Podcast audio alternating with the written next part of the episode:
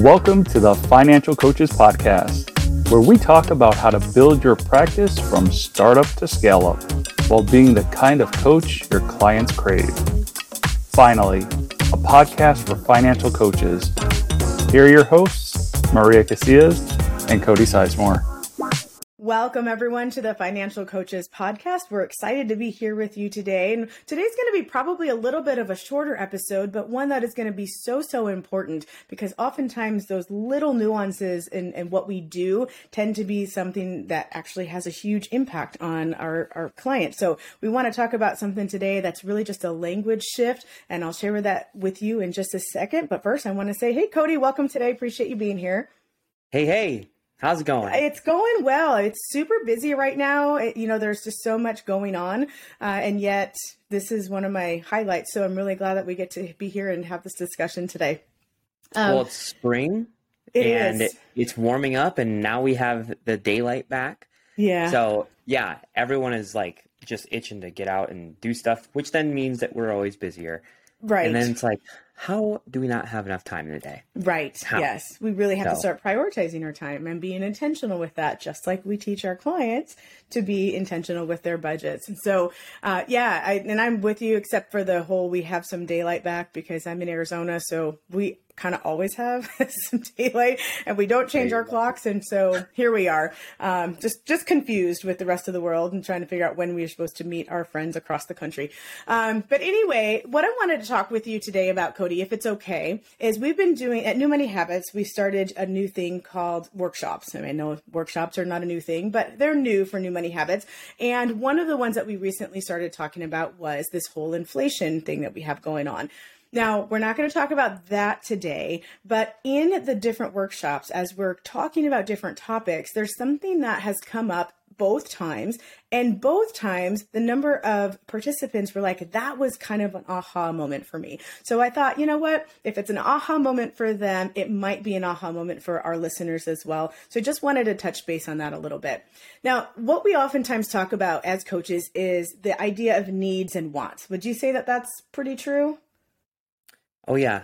Right, Yeah. right into like the first couple sessions I have with my clients, you know, it's like one of the first things that we talk about. Yes, yes. And right mm-hmm. now, the reason it came up in that particular workshop is because with inflation being the way that it is, so many of our coaches are finding themselves sitting down with their clients, combing through the budget, going through every single line item, and then saying, you know, so is this a need or is it a want? And ultimately what they're trying to say is let's get rid of those wants right we're gonna we're gonna pare down the budget as much as we possibly can and we're gonna get rid of those things and what had come up in our workshop was that a lot of our clients are like but I don't want to get rid of those things. like I want to mm-hmm. hold on to them. They're like they're like a pet for me, right? And so what we were talking about was when we use words like needs and wants, a couple things happen psychologically for us. We hear want and we're like, so what if I want it? If you're telling me I need to get rid of everything that I want, isn't that kind of setting us up for a scarcity mindset? I would say the answer to that is yes. And I see you nod in your head. So you must Yeah. think that that's yes too. And it creates kind of a sense of guilt. You know, we start to feel guilty about wanting things that we don't really need, you know? And uh, and so what I've started doing with my clients is talking a little bit differently with them we do acknowledge that there are needs, if you will, but I just actually call those essentials. What are some of the essentials that we have in our life? And then some of the other things are more like conveniences. And it's okay to have both of those in our lives. We just have to wonder what one do we want more? Do we want this convenience more than we want this other convenience? Or is this thing an essential for us? And one of the biggest things that I found was that instead of just creating this permissive environment where they're like, throw it all to the wind and, and we got, we're going to get everything that we want, what they've started to do is realize that they they were allowing their minds to convince themselves that so many things were needs because we had given them a dichotomy to choose from. It was like you either need it or you want it, and if you need it, you can keep it, and if you want it, you got to get rid of it. And so, what did their minds do? They convinced them that they needed just about anything. I want to talk about the four walls for a second. And I know that that's a very common idea. It's one that I first heard Dave Ramsey coin. I'm sure lots of people have talked about having foundations. They've talked about, you know, making sure you have all of the things that you absolutely need set up first. But he's the first person I personally heard call it the four walls. Cody, what are the four walls according to Dave Ramsey? Food, shelter, transportation, and utilities. Okay. Now, when I learned it, it used to be clothing and utilities It was used to be something that un- yeah. was under housing, right? It was under under shelter. Um, and I did see on Facebook the other day that he had switched that. In fact, I reached out to Mike from New Money Habits, and I'm like, "Hey, am I remembering that incorrectly, or did he totally shift that?" And it turns out totally that did. even Dave Ramsey has to shift like, things. I, I think it's because there are certain types of people who love buying clothes, Mm-hmm. and if you put that in the four walls, then they're like, "Well, I I need this pair of shoes, so it's in and it's in the four walls." You know, so there's a lot of justification there. So I, I have Mm-hmm. Oh. a feeling that's why they they probably changed it. Well, it was as if Dave Ramsey knew that I was talking about this and shifted his whole perspective just to help me look better. Um, but that's exactly why we're talking about this. That's exactly my point is that when you have something that's put into, quote, the four walls, and somebody has said, if you need it, you can keep it. And if you don't, then you have to get rid of it. Now we're looking at things like food, shelter, okay, utilities, if we're going to call that, and transportation honestly though if you look at any one of those categories there are some essentials in those categories and then there are some just straight up conveniences in those categories. Mm-hmm. There are things that mm-hmm. if we're using the old lang- language it would be like there are some needs in there and then there were some definite wants in there as well. But because we gave them permission to keep all the needs that's why our minds start to justify things. Mm-hmm. so this mm-hmm. slight shift allows you as the coach to actually coach your individual clients through this and ask in each category what are some of the essentials and what are some of the conveniences? Even things like groceries. You know some people are like Yeah. well with inflation you know i've got to increase my my grocery budget by $200 maybe. And maybe not. Maybe you just want to use some of the essentials and figure out what are some of the conveniences. And here's the thing you guys there's nothing wrong with the conveniences. We got to get rid of mm-hmm. this whole idea about being wrong and right and start talking about what's productive and what's unproductive what is moving you towards your goal and what is keeping you from your goal and that's going to be different from one client to the next cody you have something to add to that i can tell Yeah, um, even just focusing on like the food. So, I mean, we'll focus on groceries and then I'll bring something else up. But even talking about the groceries, you know, like there's some there's some people, and even like with my family, you know, like my wife loves Pop Tarts. Mhm. She loves Pop Tarts, and so does my kid. Um, you know, I'm a big fan of the of the brown sugar cinnamon, uh, but overall, I'm not like super in love with Pop Tarts. okay Um, and you know, it's one of those things where it's like I look at that and I'm like, that's totally a convenience. You know, like we don't need the Pop Tarts. And my wife, you know, maybe at first she would be like, no, no, no, you don't understand. I need my Pop Tarts. but at the end of the day, like if we were to have like a discussion about it, you know, if we if we needed to really tighten things up, I know for a fact that she would recognize that, hey, like at the end of the day, Pop Tarts are not an essential thing. mm-hmm. You know, Mm-hmm. milk, uh, chicken, um, fruits and veggies, you know, Greek yogurts, that's are what are like really essential for us in our lifestyle. Mm-hmm. So if we needed to, we could look at Pop Tarts as a convenience and make a decision with that. Mm-hmm. Um, but if we chose to leave them in there, that's fine. As long as it's in line with what we're trying to accomplish and, and what we're capable of doing. Um, but even just talking about food on like a more broader standpoint, uh, a lot of people will look at things like DoorDash Mm-hmm. and they'll be like, well, that's food. You know, I need the food, you know, and, and they'll order DoorDash uh, every day for lunch. And, you know, DoorDash is not cheap. You know, it's like 20, 25 bucks every time. And that's if you get something that's even affordable because of all the fees that are added to it. Mm-hmm. And that is for sure a, a convenience in my mind.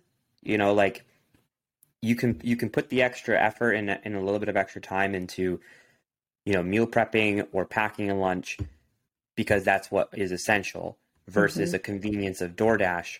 I mean, it literally is convenient. Like you don't have to cook, you don't need to go anywhere. It's delivered. You can do it all through your phone. It's super convenient. Mm-hmm. But if you, again, you, there's nothing wrong with that as long as it doesn't encroach on what you're trying to do or what you're capable of. And that's what I think you're trying to say is like, you know, you break it down into needs and wants. It has that negative connotation, and it does. It does like actually like, in my mind, it makes it sound like you like we're telling our clients like you can't do this because it's a want. Um, and that's just that doesn't make me feel good. Like if someone's telling me like you can't have things you want, that's not what I signed up for. Right. You know, like but if someone's telling me, "Hey, there's a difference between an essential and something that is just a convenience to you," then I can understand that a little bit more, Yeah. you know? Yep. Well, and and then it also helps you set up the question of what do you want more? You know, then then we can say, okay, you you do want that. What what do you want more than that? Um, I'm gonna take just a step back and let you know about the like the food convenience thing. I don't think it's just a matter of numbers. And I know that's super shocking to you that I'm not just talking about numbers. Uh, but I also want people to consider what are they trading off? So for example, I went to I do some online grocery shopping, uh, mostly because not because I'm too lazy to walk into a store, uh, not even because I don't trust myself to not impulse buy because I can just as easily impulse buy on uh, online, um, but mostly because the time that I have to shop is like 11 p.m. So most stores are closed, and I can just do that from the comfort of my own home when my children are sleeping. So uh, the other day I was adding some fruit, and there were different melons, and each melon was like five dollars or something like that. And I'm like, okay, I could get three of those melons for fifteen dollars, or they had pre-cut melon that was like, I don't know. Oh, the melons were two fifty a piece, so I could have gotten three for what is that, seven fifty? And then they had pre-cut melon that was like thirteen dollars. and there was a part of me that's like, well, you know, technically it's a lot more money for the pre-cut melon. But then I took a step back and I'm like, what would I do if I bought the melons? I would take the time to cut them. I would have to clean them. I would have to dice them. I'd have to do all of that stuff. And there's nothing wrong with that. I've done that before. Normally I'd be like, yeah, that's no problem.